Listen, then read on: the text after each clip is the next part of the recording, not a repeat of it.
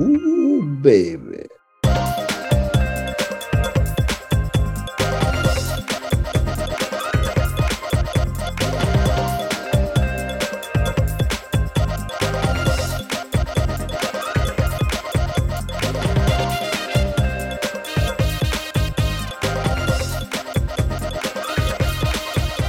Welcome to the Real Wolf Record Club. My name is Joe. I'm your host here on the Real Wolf Record Club. Thank you so much for being with us here in season two of the Real Wolf Record Club. I, I said it through, season one. I, I'm not going to stop saying it in season two. We've got a great, great show for you. Um, we're talking about an album from from one of the great, great metal bands of all time, uh, fronted by one of the greatest, if not albeit strangest, frontman lead singers of all time the album is is one of those odd odd records in, in, that it came out in the mid 70s when heavy metal sludgy heavy sound was was still developing. And and this record although it's not the only album to be created in the midst of some band's sterile uncreative legal battle with their producer or management it, it might be one of the darkest replies um, in, in everything from its title to the lyrics to the intensity of it. It's an album from a band which in my opinion, has one of the coolest band names of all time. And oddly enough, an album cover for this record, which, in the opinion of some online sources, may be one of the worst album covers of all time.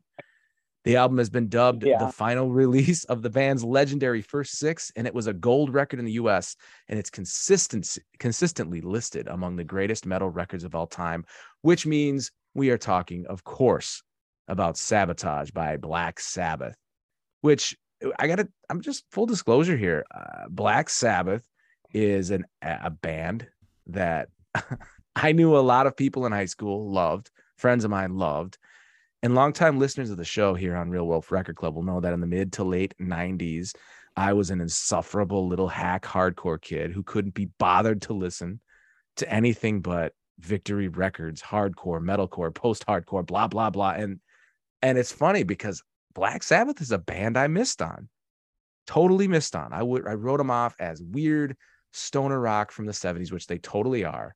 And looking back, I'm like, my taste now, I might have liked them. And, and so I guess what I'm building up to is to see uh, if our guest, who is a fan of Black Sabbath, if our guest, a stranger to me, except for being a guest on our show, if he can do what my friends couldn't, which is get me to like Ozzy Osbourne. And so our guest today is an artist, creative artist. He is well known throughout all of those hardcore music scenes, punk scenes, metal scenes, post hardcore scenes. He has art in the Rock and Roll Hall of Fame. He has pieces in the Louvre. Yes, that Louvre in Paris. Um, he has had his own festival. He has uh, curated I, am guessing the most question he's probably got in his life is can you draw a tattoo for me? And can you make a band logo for a shirt that I have or a record that I have? He is that sought after. He is that talented. He is the one, the only Derek Hess. Welcome to the Real Wolf Record Club, Derek Hess. Wow, that was a great intro. I, I am totally I I meant it. I want to see if you can do it, Derek, because Black Sabbath is a band and I don't know how Hannah or Ben feel, but Black Sabbath is a man that I I was one of those pukey little straight edge kids that was like, uh-uh, I can't do it. It's stoner rock. I'm not into it. And so I just took a flyer on it and threw it away. I was like, I'm not in. Were were they a band that you were in on right away? Oh yeah. Um, I think it's uh, debatable if they're a stoner rock band or not. You can, I guess, broadly brush them into being a stoner rock band, but I think there's so much more than that. They're they're like the pioneers of metal. I don't know. My life would be totally different if it wasn't for Black Sabbath. It's like if it wasn't for Stan Lee and Marvel Comics, I'd be a totally different person. Well, maybe it's maybe it's safe to say that the stoners that I knew loved Black Sabbath. So I thought, and that that maybe goes to show how shallow of a musical fan I was at the time because I was just like the stoner kids like it, so I don't. That's that's interesting. And and you know, let's let's talk into that. You you've mentioned Stan Lee, you've mentioned getting into your life would be different if not for certain maybe musical or artistic influences is does it it doesn't start with Stan Lee. It obviously starts with Gil Kane, I think. Is that is that a fair statement in your your career and development as an artist? Yes and no, but Stan Lee first. You know, the, the comic books before I started drawing are I started drawing when I first got my first comic book. And that was all because of Stan Lee creating Marvel Comics. And then Gil Kane came up through DC and Marvel Comics. And uh, you know, I discovered him as being my favorite, one of my most favorite artists of all time.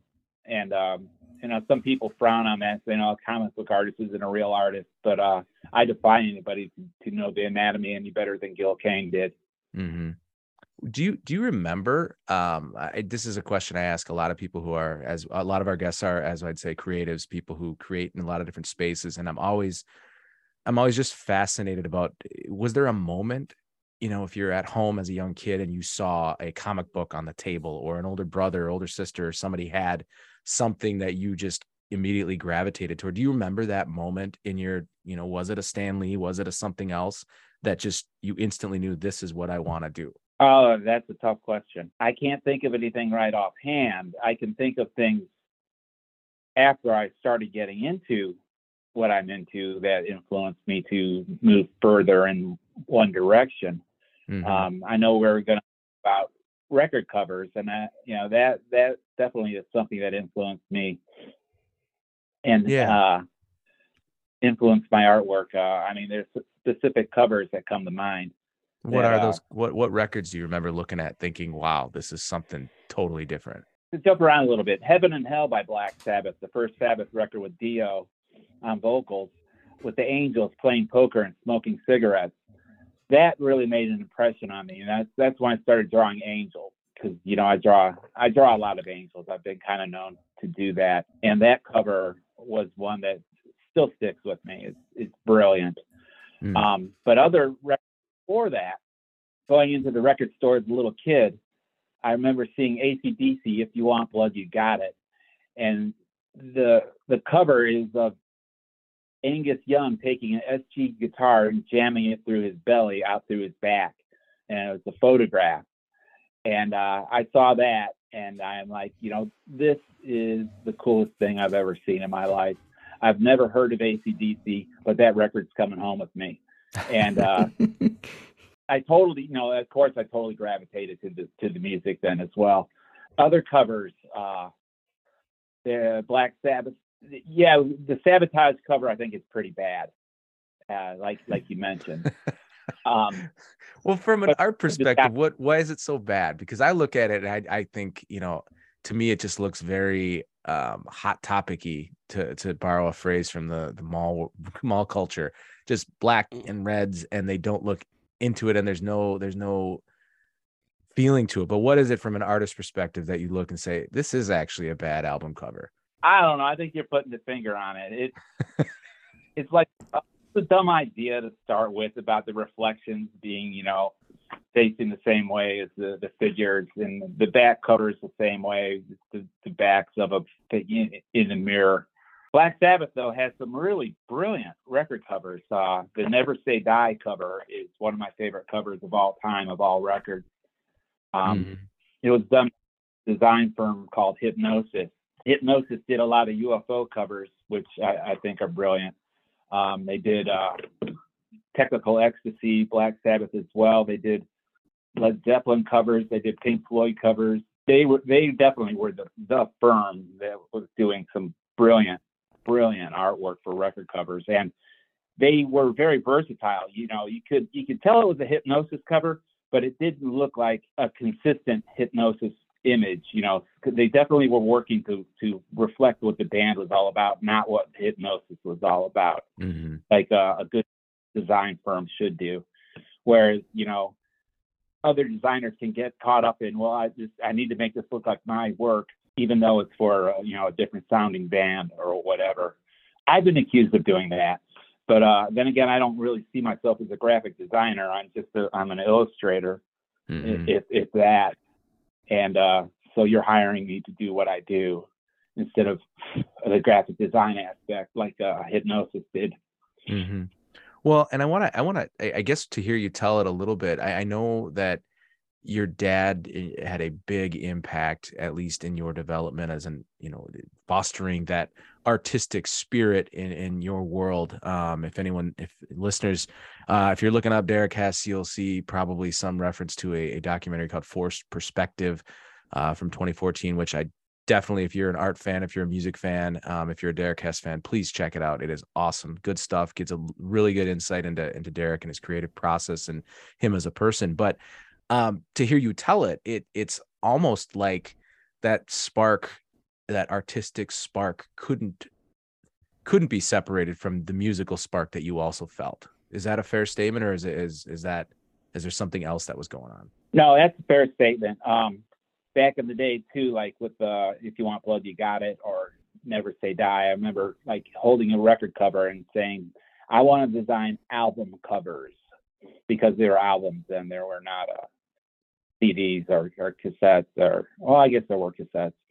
The music definitely influenced the art and the art influences the music as far as i'm concerned. Mm.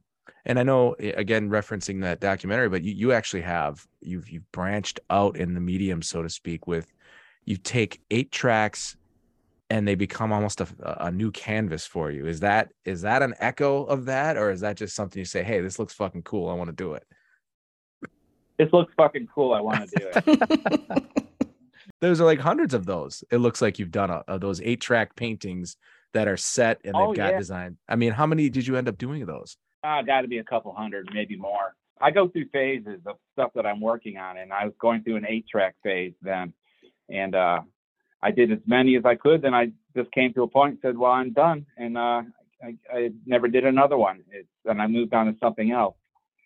Yeah, like right right now, I'm working on abstract artwork, which is uh, new for me, which is a lot of fun. It's challenging. Let's let I, I want to circle back to the the piece about angels because obviously you've referenced some great records that have a lot of angel symbolism, and it's certainly in metal and you know all those alternative. I sound like such a square when I say that.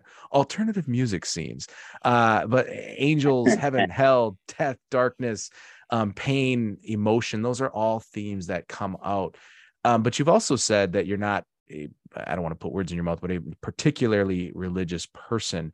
What is it about angels then for somebody who might not be particularly religious that that that just draws you in and you you that repeats throughout some of your work? What is why is that such a a place that you've gone back to in your work? Well, I think angels, you know, going back through time are are a vehicle through spirituality. I don't think any one religion has a uh, a patent on angels. You know, like oh, mm-hmm. oh, there's an angel. It's got to be Catholic. There's an angel. It's got to be you know Christian. You know, or whatever. It's a means of spirituality, as far as I'm concerned, and that's how it works for me. Juxtaposing the angels in you know different scenarios, like the angel smoking and playing poker, or, or, or like I've done angels that are being hung, you know, which which kind of re- represents a spiritual death that's kind of how I view the angel. It's it's it's a universal image that people can latch onto and people can recognize. And you know, figures with wings. You know, it, it's fun, fun to draw. Yeah. And that's uh, that I like that part of it because I know what you mean when you know you could go a number of different ways with it in terms of the the symbolism, but also at the end of the day, is that is that some of it that it there's just certain things that as an illustrator as somebody who's into whether it be comic books or fine art or somewhere some mix of both there are certain things that are just more fun to draw more fun to create than others. Yeah no i agree. There, there are. And uh, that's something i always go back to you know the angel thing. Like i said i'm doing abstract stuff now but i'm i'm using abstract angels throughout it. Um, just because you know it's a, it's a great vehicle. It's a great way to to get a, a, a an idea across, or, or or not even an idea, an emotion across. Yeah, I, well, and I wonder, thinking out loud here on that. I mean, if there's are there things that you, as the creator, that you know, a band or a whomever might come to you and commission a work or ask you to do something, and you know that hey, I can make something that's beautiful or evoke something or inspires something, and you get some shithead bassist who comes to you and says, Hey, I want you to put wings on a motorcycle and I want it to be like do, do people get really specific in there or have they historically said, Hey Derek, I know you're the artist. I know you got the vision, but shut up. Here's what I want you to draw. Like, is that has that happened to you? And if so, what are some of the worst ones you can think of? Well, I'm not going to go any specifics as far as it goes, but uh, they might be on album yeah, get- somewhere. Yeah, no. you get that. You, you get that. But uh, generally, you know, when when people hire me to do a job, they know what I do, and I kind of am upfront about that, saying I need I need uh, a lot of the creative control, you know, because you're hiring me for what I do, not for what you want to make me do, Mhm. you know. And uh, and generally, the ones when they when they're like really riding me to do something stupid, it comes out looking stupid. The clients aren't always right. God, isn't the truth? the customers are never right. Let's shift gears because we've talked a little bit about uh, angels. We've talked a little bit about the intersections of fine art, cool art, how I'd call it.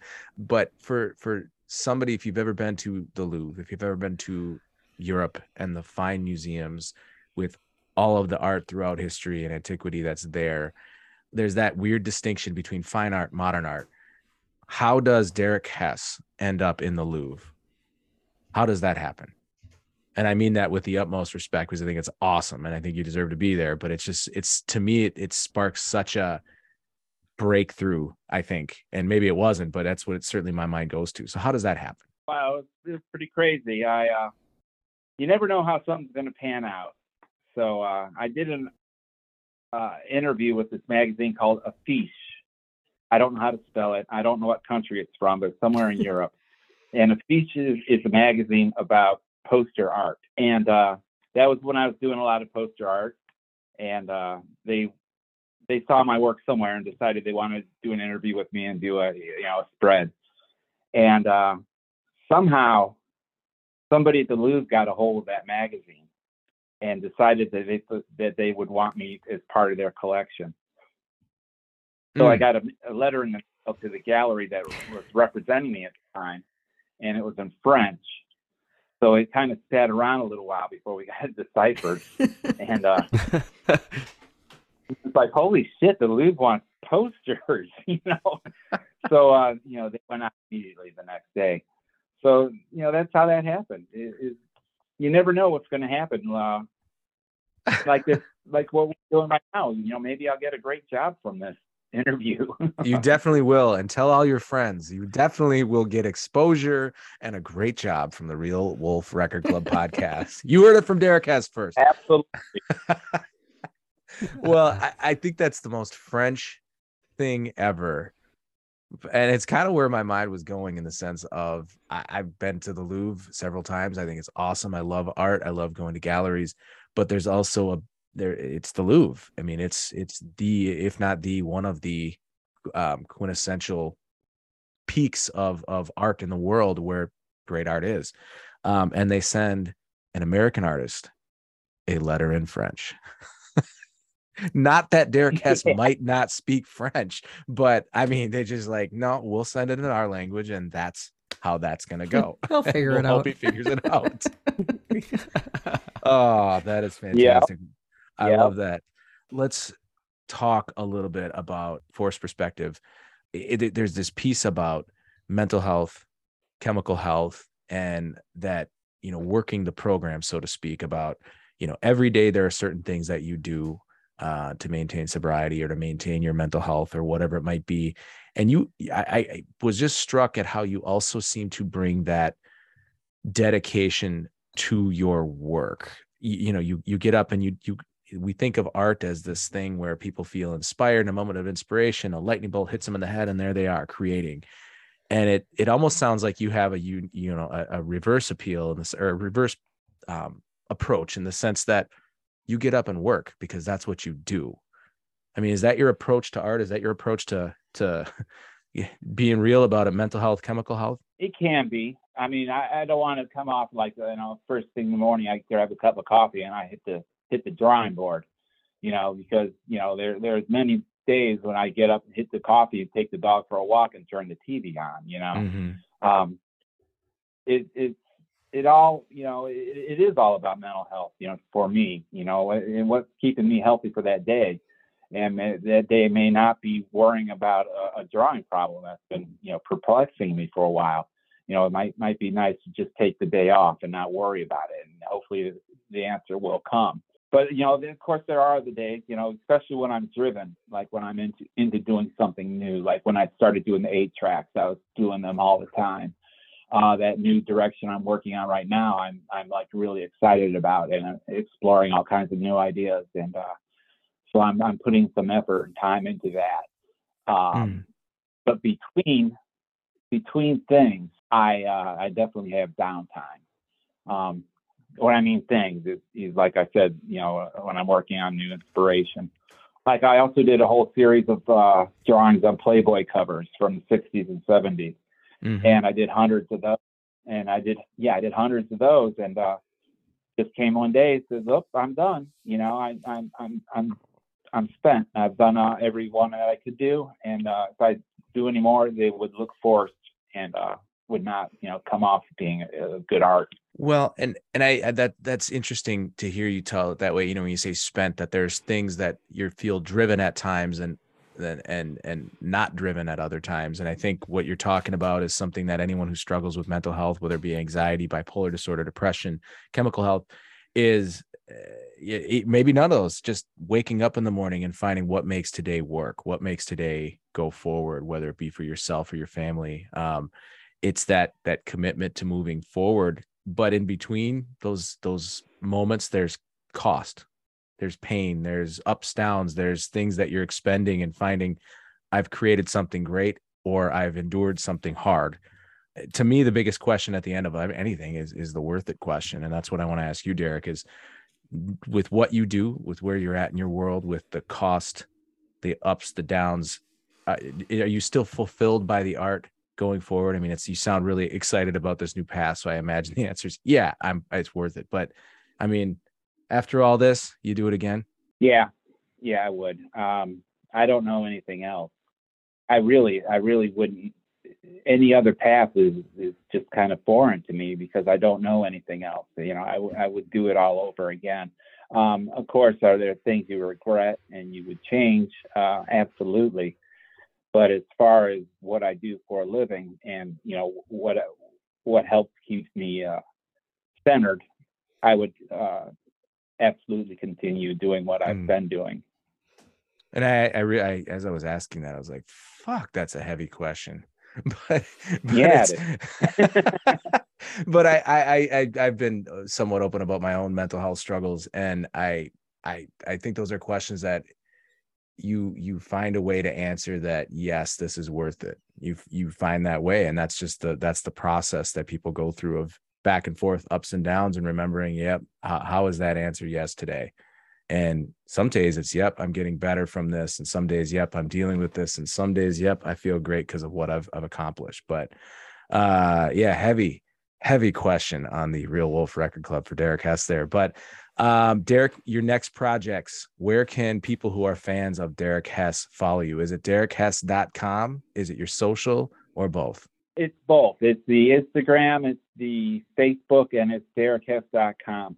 I haven't posted much of the new stuff yet. I'm waiting to get a larger body of work together. Um, we did post one the other day, and it got a lot of positive uh, responses on, on on Facebook as I continue to, to create more of this new stuff, you know, it will definitely be uh, leaking it out, and uh, and uh, it, it's it's a departure from what I normally do. So I don't want to like shock anybody. You know what I mean? Like some people will go, "Oh, that sucks," you know, Hess, Hess has lost it. You know, I uh, so I kind of want to walk people into it. Yeah. Without dude. it becoming, you know, yeah, too big of a, a, a shock to the system. And I really don't see it as being that, but uh, I can see somebody who was only into the concert poster seeing it and just saying, "Oh, this sucks," you know that. Uh, You've had your runners, you know, run-ins with hipster collectors who are obsessive and weird. Oh yeah. oh yeah. uh well hipster collectors who might listen to this show uh you have been fairly warned that you might have to expand and broaden your horizons then um but um, Instagram, Facebook, and derekhess.com is where you can check out our good friend Derek Hess's. Uh, I mean, if I'm looking at the website, it's there's so much stuff there to check out. You're going to be so impressed if you haven't and and you're going to continue to find new stuff. So please please please uh support our good friends support all great artists but support our good friend derek hess. Derek i i think i think it's that time uh in the interview where we do our little fun question air called ched talk. Derek hess are you ready to play ched talk here on the real wolf record club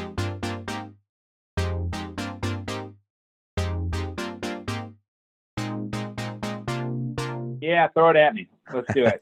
I think What? I think I'm ready for it. I don't know. everyone yeah no one's ever sure and that's the perfect answer um all right first question for derek hess on shed talk it has been said that michael jordan is the derek hess of basketball which if i follow the metaphor means that your quote jersey is hanging in the louvre the rock and roll hall of fame and many many other great places continuing with the metaphor what is the arena that your jersey hangs in that you are most proud of? It's no longer there, but it would have been the Richfield Coliseum here, Hmm. which is uh was an arena in the Cle- the Cleveland market. Um, you know, it's like the basketball, the venue where the Cavs used to play, but that's where all the big concerts used to be when I was a little kid. When you know, hell, I, I saw Black Sabbath there. You know, Mm-hmm. um, so yeah, the Richfield Coliseum, definitely. Forgive me, uh, Derek. Forgive me, listeners. Uh, the metaphor is from uh, Derek, uh, the the Forced Perspective documentary. Someone says Derek Hess is Michael Jordan is the Derek Hess of basketball. Uh, so the Richfield Coliseum, got it. Uh, what is the favorite show poster you've ever done? Oh, I like the Laughing Hyenas one I did a lot for the Empty Bottle in Chicago. Mm, mm. Yes, look that one up. If you're not familiar, you should be. Next question uh, here on Ched Talk. What is your favorite album cover of all time? And again, yes, you have to pick just one. We mentioned it earlier. Uh, Never Say Die by Black Sabbath. Mm, what do you love about that one? It's just uh, it. Well, I, I'm into World War II stuff, right? And it, air World War II aircraft and stuff. And actually, I went through a phase of doing that kind of stuff as well when I was doing when I said I was going through phases of things like eight tracks. But uh, the, there's two figures, ominous figures on the cover, and they're like in flight gear, and uh, it, it just is, is just this impending kind of doom. I guess is the word I'm looking for that that cover cover uh, relates. And uh, yeah, I really dig it. And uh, It's got it's got I mean, one of those feels. Yeah, it's but if you look at that and, and listeners never say die by Black Sabbath, if you look at it, it it's got a feel of are these guys from the past or the future? It's just this super ambivalent picture of I don't know where they're from, but they're fucking weird me out. They've got this like mouthpiece nose like tube and then goggles and they're wearing different colors. It's it's just it kind of I would say the best way I would describe that album cover is unsettling. It's just unsettling. And I don't know what it is, but I, I'm Yeah. with you on that. Um eh, your art is very intense, very emotional, sometimes scary. So I want you to put these three things in order of scary, scarier, or scariest. So scary, scarier, or scariest. And here are your three choices. The lead singer's vocals from the band Zao. That's a popular metalcore band from the late 90s, early 2000s Right. Oh yeah. the laughing the laughing uh i guess you'd call them they're probably lawyers based on what i know about how sabotage came to be but it would be the end of am i going insane and the lead into the writ and Mhm. finally a aging obsessive hipster collector so your three Scariest, choices right there. That's scariest. All right, Hands so down. scary, scarier, and scariest. uh, scarier. Uh, I, I guess we'll go with Zao, and then we'll the laughing the laughing guys would be scary. Oh, that I think that's a that's a correct order. Um, the the laughing guys are unsettling, but maybe not that scary. The Zao dude is demonic. Look it up. Z A O. It's a band that is a blast from the past. And I actually saw uh, you with the shirt on in the documentary of Zao, and it made me think of him. Um, but but yeah, aging hipster collector, terrifying, terrifying, as any poster artist will know. Um, that brings us to our last question here on Ched Talk. Uh, death, mental health, darkness, um, pain, those are themes that come out in your work and, may, and maybe perhaps inspirations for you. What's a source of inspiration for your work that people might not know about? Fishing. Hmm. Fishing? Fishing, going fishing. Catch a fish with a hook. what I I didn't know about that. What, what, where does that come from? How does that how does that inspire you? That uh it's it's one of those things where I can totally turn off everything and just chill. And uh the fish uh, I think our fish are amazing. I love drawing fish. And uh so I, I'm inspired by what I reel in, you know, and it's just mm. exciting when you get something pulling on the end of the line and you don't know what's on the other end, but you got it. And uh, so yeah, I get inspired with that, and uh, you know, and it, it it's me becoming one with nature, I guess. I don't know, but yeah, fishing is is a good good source of mental health for me, and uh, and I do get inspired. I swear to God, I there Derek Hess was on an episode of LA Ink, and you might have seen him in a lot of places. But if I wake up some Saturday morning and the next time my father-in-law is visiting and he's got fishing shows on in the basement, and if Derek Hess is on there, we are gonna plaster that shit all over social media. Derek Hess on a fishing show on Bally Sports. Love it. Well, uh, actually, I, actually, the, the uh, Force Perspective. There's uh, I'm fishing in that movie. Yeah, you are. I don't know if you that that yeah. was off the the yeah. I, I all right. Well, I might have been I might have been looking at some something else at that moment, missed it. But that that I would I think that's the right. I I'm gonna tally the numbers here. I think you just won Ched Talk here on the Real Wolf Record Club. Congratulations, Derek Hess. You just won Ched Talk. Uh, we are going to take a very, very short break here on the Real Wolf Record Club. We're going to come back and we're going to dig into Sabotage by Black Sabbath with Derek Hess. This is the Real Wolf Record Club.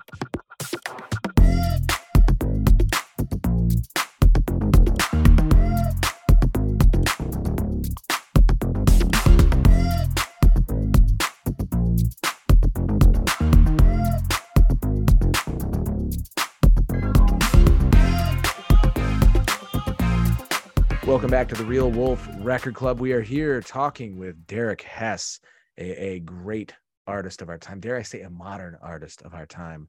Um, because what else would he, if not modern? Uh, he's with us here today to talk about Sabotage by Black Sabbath.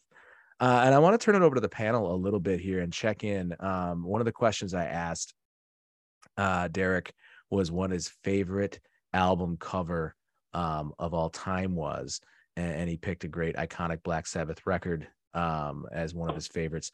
I, I'm curious to know, Hannah and Ben, what your favorite album cover of all time is. Mine is an odd one. Um, I, I like to think I have an eclectic taste in the sense that I just listen to a lot of different stuff, but it was from probably five years ago. Uh, it's the Jeffery album by Young Thug. And if you look up that record, oh yeah, Jeff, young, he's dressed out like he belongs. He's got a, the lavender. Yeah, he's got an, a, yeah. a, a hat. He looks like almost like Raiden from uh what is Mortal Kombat. Him, he's got this just beautiful brow. He's dressed up. He's got it's so artistic. It's so cool. He belongs on a runway in Paris. And for me, I saw that record. I didn't know a lot of Young Thug, but I instantly knew I had to check it out. I had to. I saw it. I had mm-hmm. to. And then from there, I checked it out and I loved it.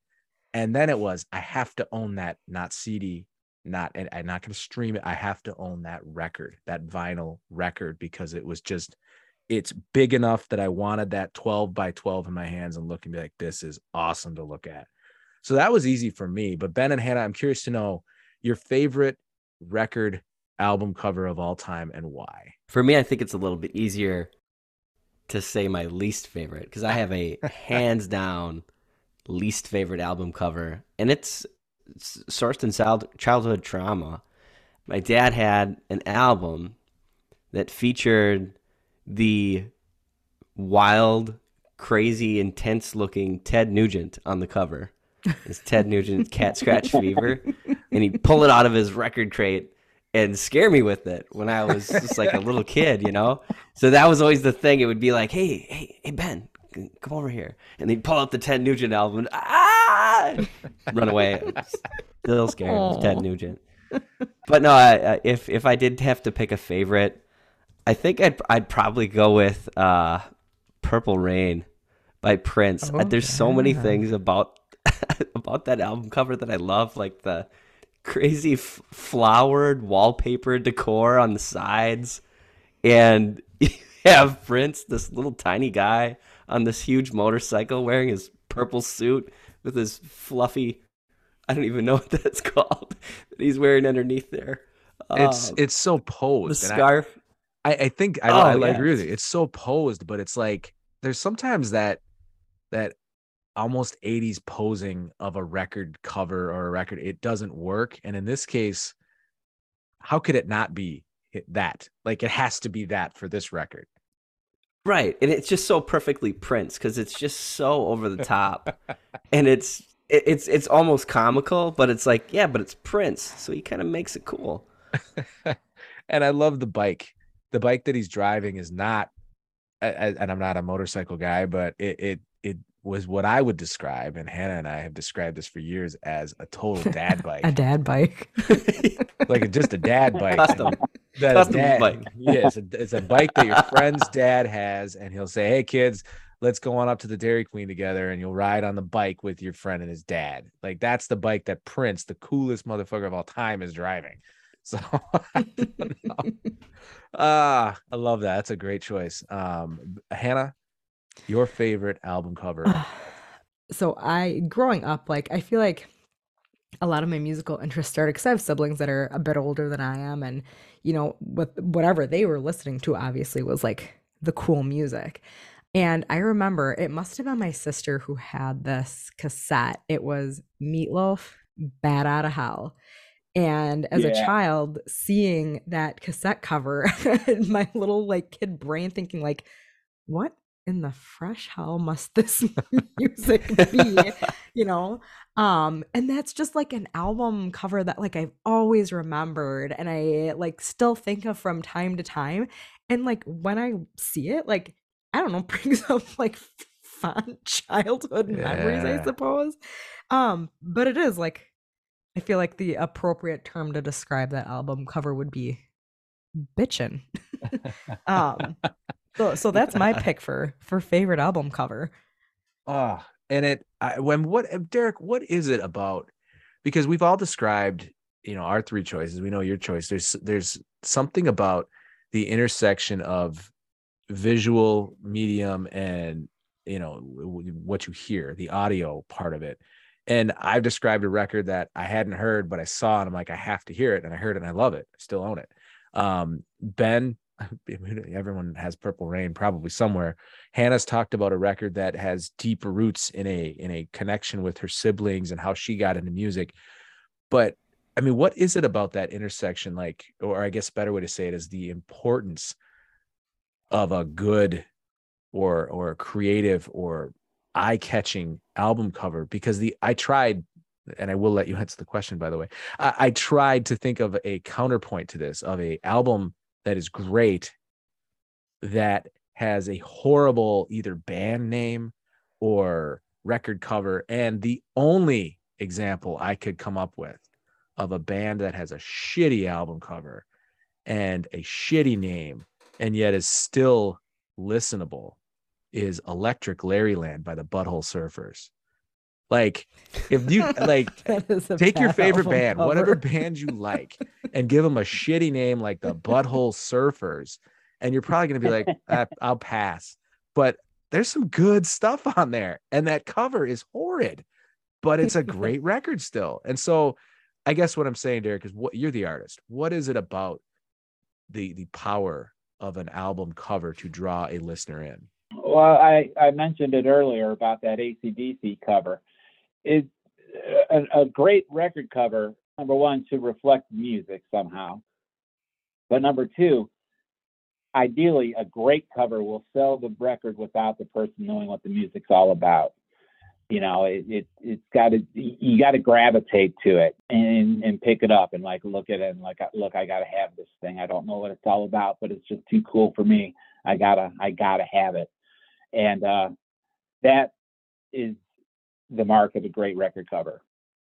Mm, mm, yeah, definitely. Maybe that you just described for me. I have several records actually that I know I've bought just based on the record cover and thinking this has the aesthetics of something I would like. And I've been wrong, but there's a lot that I've definitely gotten hooked on. Well, and it is disappointing when like you're looking forward to like a new album coming out and you get it and you're like, oh, this is kind of shitty looking. it's like it's like disappointing. You're like, I was expecting this to be awesome. And it's not. And it maybe does kind of take away from like the excitement of the album then when you're like, well, I gotta look at this now. Uh-huh. I, I think we all still have those feelings of of being, you know, even in a pandemic time, but like I want people to flip through my records and be fucking impressed. There's a little bit of that snobbery that we all want where it's like, oh, yeah, this is a cool looking record and I've never heard of that. And holy shit, this is awesome looking. And there's something about like I I'm just gonna tell our listeners if you haven't looked at the cover Electric Larryland by Butthole Surfers, I defy you to find a more repellent album cover or band name, go for it. Uh, get at us in social uh, at Real Wolf Record Club on Instagram or at Real Wolf RC on Twitter, which who uses Twitter anymore, but we're on there. Or or send us an email info at realwolfrecordclub.com. Let us know if you can find a more repellent album cover or your own favorite record cover because they're just I don't know. It's it, we've hit Derek's hit on it. I mean, Derek has made uh, just one hell of a career. Um, if you follow him or or you're just getting into him of, of finding that space where there's something being communicated to me here visually and it draws me in and I become a listener, I become a fan, I become a follower, whatever it is. Um, because that's really what's happened here. Um, oddly enough, we're also talking about an album today, Sabotage by Black Sabbath, that has been discussed as one of the worst, maybe not the worst, but one of the worst album covers at all time of all time from a band and and musically that is one of the best metal records of all time. So let's start like we always do uh, with our favorite song. And again, I know I've gotten grief from guests in the past. It's tough. It's a tough one to pick. Uh, but we'll start with you, Derek. If you had to pick one song from Sabotage by Black Sabbath as your favorite, what is it? Probably the first song, Hole in the Sky. I think Mm. would be my favorite. It has that. Ben has talked about this. Your leadoff hitter, to borrow from baseball metaphors. Uh, Yeah, It, yeah. it just has that kick you in the mouth start. That riff is just incredible. and and just you know the whole whole thing about take me to heaven you know hole in the sky take me to heaven you know uh window of time i think yeah i, I think that that hooks you into the entire record and, and pulls you into the uh the whole body of the uh, Mhm. uh work on Hannah, what, what was your favorite song off this record? I kept going back and forth between two songs, and even on the way home, That is and- not at all like you at all. I know. I'm, I'm always super decisive. And I stuck with the one I thought I was going to go with, which is um The Writ. I think that song is super cool. There is like I don't even know like what if it's like a guitar part, but like there's elements of the song that almost sound like they could be from today and it made me start thinking of like how people take influence from music over the years and it almost like there are pieces of it that sounded like almost like you know like industrialish and it made me start thinking of like nine inch nails and like that kind of stuff and i just thought that was like a super cool song that i kept going back to i also thought it had intriguing lyrics as well I, this song and this album is a big fuck you to the lawyers and management who were embroiled in a bitter dispute with the band. So the writ, I, I think, is probably directed at uh, the fraternity of which Ben and I belong. Um, Sorry, Joe. no wonder I'm so attracted to it. yeah, the No. la- the first the first half of that song at least. I mean, just that hook and the way it. I mean, it, it it's yeah, it's it's awesome. It- it, it like explodes. It, it, Yeah, It, it, the right. tempo. It you know it's like all calm and you know it's kind of cooling you down, and all of a sudden it just explodes. You know, Mhm. it just hmm spews spews it out. And uh, I found that uh, I'm sure you all have as well. That a lot of the songs on this sabotage, uh, the songs have more than one part. You Mhm. know, they like Yeah. Symptom of the Universe, uh, Thrill of It All, Megalomania, uh, the Writ. They're they're not just one song all the way through. It's almost like they connected two or three songs into one song and they make it work. hmm Mm. Yeah, totally. Like all of a sudden, it's like you're just listening to like a different song in the middle of the song. Like the whole kind of like feel and theme of the song seems like it like changes for a minute. That's and that's you know Yeah. Derek and Hannah, you guys hit on it right there because for me the favorite hole in the sky was was definitely very close, but it, it after a after, you know one of our rules on Real Wolf Record Club is you got to listen to it at least three times if you haven't listened to it before, and um, this was a new one for me that I w- knew about but hadn't listened to. So I'm listening to it, and after about the second time, it it was pretty clear symptom of the universe and almost exclusively for the last half of that song. It's probably not even the last half. It's the last two minutes. They get into this super, almost psychedelic jam that I just it rolls through my brain, and I'm just like, "This is the song. This is it." That that. So for me, it was it was symptom of the universe with a close second to hole in the sky. Um, but to your guys' point about that two song thing, that was it. Uh, ben, I can see you smiling. Ben and I do this sometimes, not too really often, but I'm wondering if we have the same choice. I'm not sure. Man, you stole my notes, Joe. Uh, Symptom of the universe. And so for me, I oftentimes have like a one A, one B, one C, one D, like trying to trying to pick my favorite song. All the way down the album. Yeah. I was I was happy. I listened to this album a lot, and I was happy. I'm like, I 100% know my favorite song, and it's "Symptom of the Universe." And I'm gonna give you a little nugget here. I'm gonna call this a Tootsie Pop song because it has this kind of sweet exterior wrapped around this smooth, delicious center. And that's what I was I was thinking of that old Tootsie Pop commercial with the with the owl.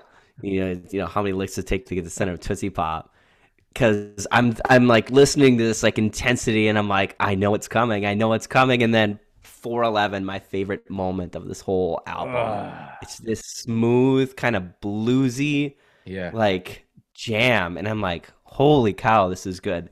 And I mean, I'm a big Zeppelin fan, and you could have put that in the midst of a Zeppelin album. I would not have known. Like, is it a Zeppelin song? I, and that's a compliment. That's that's not like a, Right. a ripping them off. It just sounds very No. much in that that channel and vein of what Zeppelin did. right. They did it as well, and they did it almost better on this song. You know. Right. It I it's so I'm a I'm a big Zeppelin fan and I, I I've listened to a lot of their albums a lot. I put that chunk of that song up against any of my favorite Zeppelin songs. And I'd, I'd never heard it. I'd never heard the song before. you know, Mm. listening to this album for this preparing for this podcast. So I'm thank you Derek Hess for picking this album because I've picked out a new favorite song that I can kind of go back and listen to again and again and again. Ah, love that. Awesome. Well, uh, let's That's let's Here. on on that on that note, Ben. Um, one of the things we like to do here on the Real Wolf Record Club is Ben is many things. He is my friend. He is my brother in the law. He is also a former wedding DJ. And that means he loves to put together playlists. And as with all of our albums, as with all of our shows, Ben takes some time to put it on a playlist. So, Ben, Black Sabbath, Sabotage, put it on a playlist.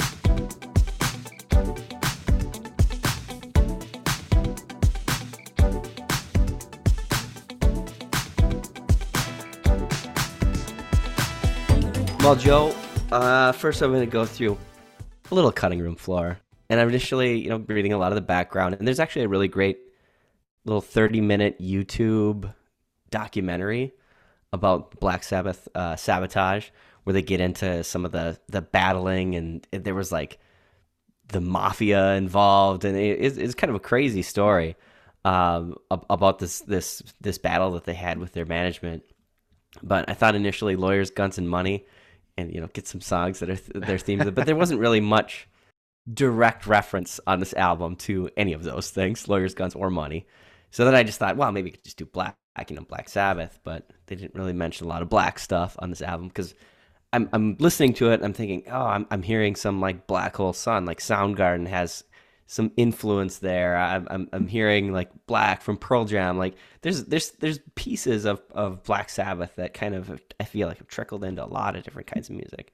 But what I went with, um, and this is largely because I didn't give Bill Ward really the respect that he deserves among some of my favorite rock drummers of all time.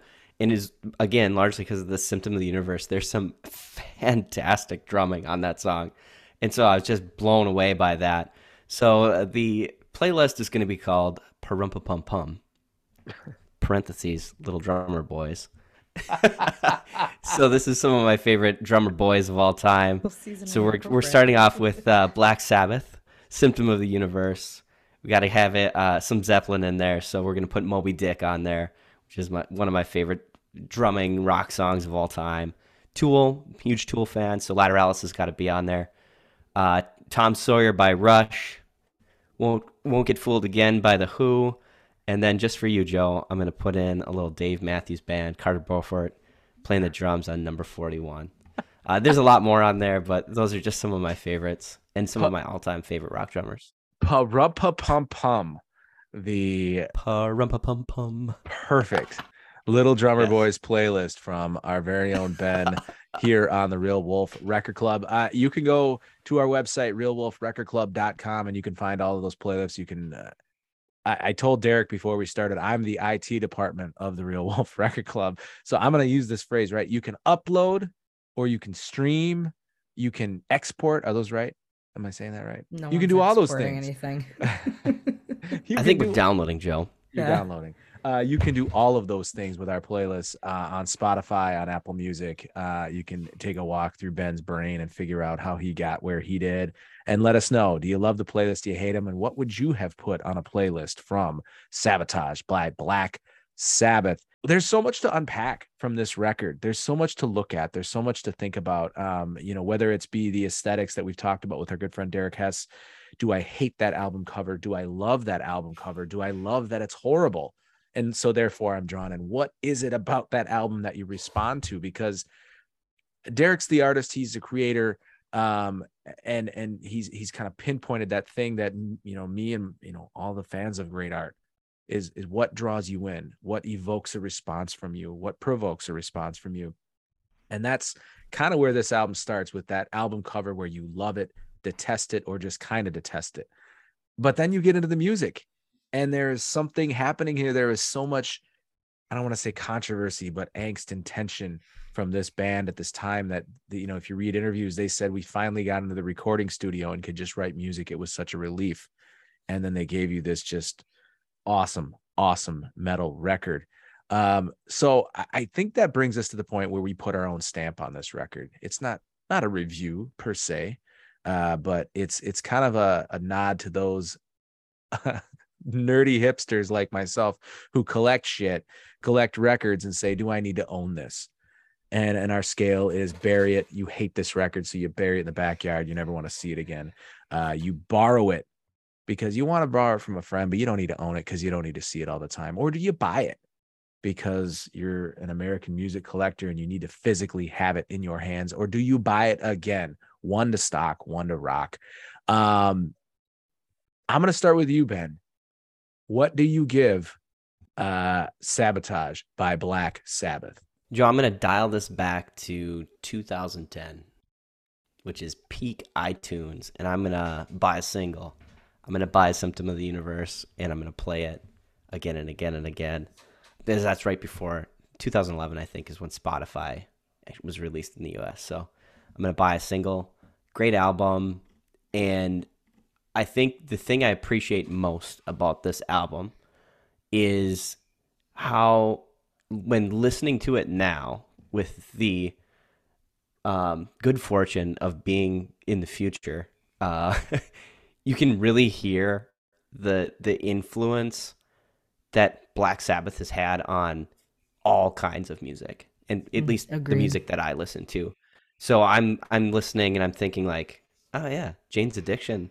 Obviously, listened to some Sabbath, and um, one of my favorite kind of punk alternative bands at, at one point was Coheed and Cambria, but uh, you know, borrowing a lot of the same type of riffs and vocals and sound. And uh, I, you know, I never, Joe, to your point, I never gave Black Sabbath, I think the the uh, credit that they deserved for being not only pioneers but uh, super influential and really damn good. Mm. Well, Derek, you're our guest, and I will tell you, uh, we have yet to have a guest who has not like like Jokes Not- on you. I hate this Yeah, record. not eaten the record 10 times over and just loved it. So sabotage Black Sabbath. Do you bury it, borrow it, buy it, or buy it again? I would buy it. I don't need two of them. Huh. Well, there you go. You're a, that Derek. That's a first. Um, I, I think that's interesting because I'm kind of the same. I, I think, I think you know, I, I posed the challenge at the start of the show at the top of the hour saying, uh, is Derek going to be the guest that convinces me to like Black Sabbath? And I think the panel and Derek, you guys have done that. I don't know that I would have come in saying I like Black Sabbath. I would have said, yeah, maybe a song here and there. I just never gave them the time of day. And that's what this show, that's what this group does. Um, it, it makes you do that. And I think I'm the same. I was probably a borrow it. And I think I'm in the buy it camp. I think I, this is a record that if I saw it, I'd buy it. I'd bring it home because there's enough stuff on there that I could just put it on the record when my you know daughter's out of the house and my wife is out of the house. I can crank it loud and just enjoy it. So I'm with you, Derek. I'm a buy it. What what is it that you love about this record? I think it's a complete thought. It's not just a, a bunch of songs. It's it, it's well thought out, well planned on how each song should flow into the next song, and how each song complements each other. So uh, that's why I really like it. It, it is one complete thought. Mm, The sabotage. Yeah, amen to that. Hannah, you get the final word here on uh, Black Sabbath sabotage. Do you bury it, borrow it, buy it, or buy it again? Um, I think I'm a buy it. Black Sabbath was a band. Like I knew like the real big songs like Paranoid and Iron Man. But like I don't know like why I never really like decided to get in. I think like some of these big bands like the they're like so big and the catalog is so large. You're like, "Oh, I don't even know where to start with this." So you just don't. Um, so it was so thank you Derek for giving us like a way to, you know, a, a vein to get introduced to this a little more than just like the, you know, songs that everybody already knows. But yeah, no, I found myself like cranking some of the songs in the car and just really having a fun time listening to this album and um I'm going to keep listening to it. I don't know if I'm going to wear it out so much that I'm going to need to buy a replacement. Um but I'll definitely be continuing to listen to this one for sure. Mm. Yeah, Yeah, I, I, got my four and five year olds playing air guitar in the back seat, so uh, Hole in the Sky was doing something right. yeah, love that. Well, and I, I think that's the takeaway from this record is there's something to respond to. There's something to grab an ear. There's something to grab an eye, even if it's one you want to turn away from. But it, it's a great record. It's definitely one worth checking out. And if you're like me, you're some snobby punk rock hardcore loser who's now aged out of that. You're looking back. This may be one that you find yourself really getting into. Um, we want to thank our guest, Derek Hess.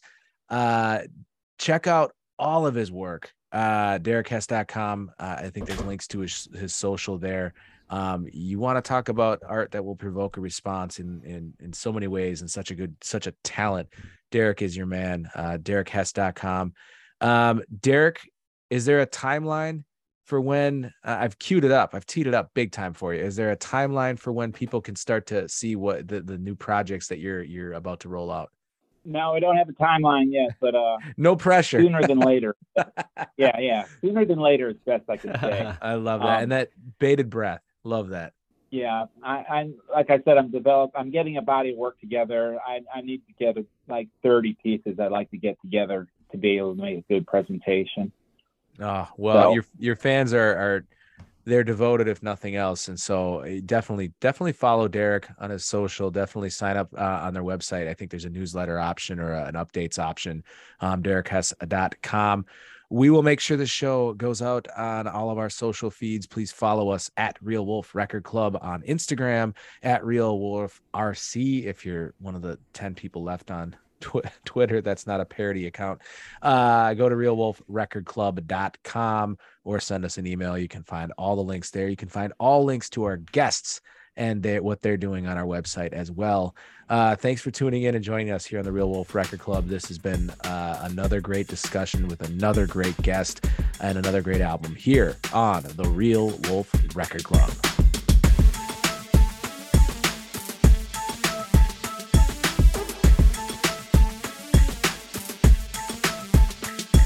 This has been the Real Wolf Record Club podcast, a production of Real Wolf Productions, LLC, a limited liability company. This show is produced by Ben Head and hosted by Joe Vantomi, with musical credits to the incomparable Laserbeak. Follow us and join the club on Instagram at Real Wolf Record Club or on Twitter at Real Wolf RC. Check out our website at realwolfrecordclub.com to find all our episodes, guest information, playlists, and merch created by Ward Sutton. Join us next episode when we discuss the avant garde 2012 album Channel Orange by Frank Ocean.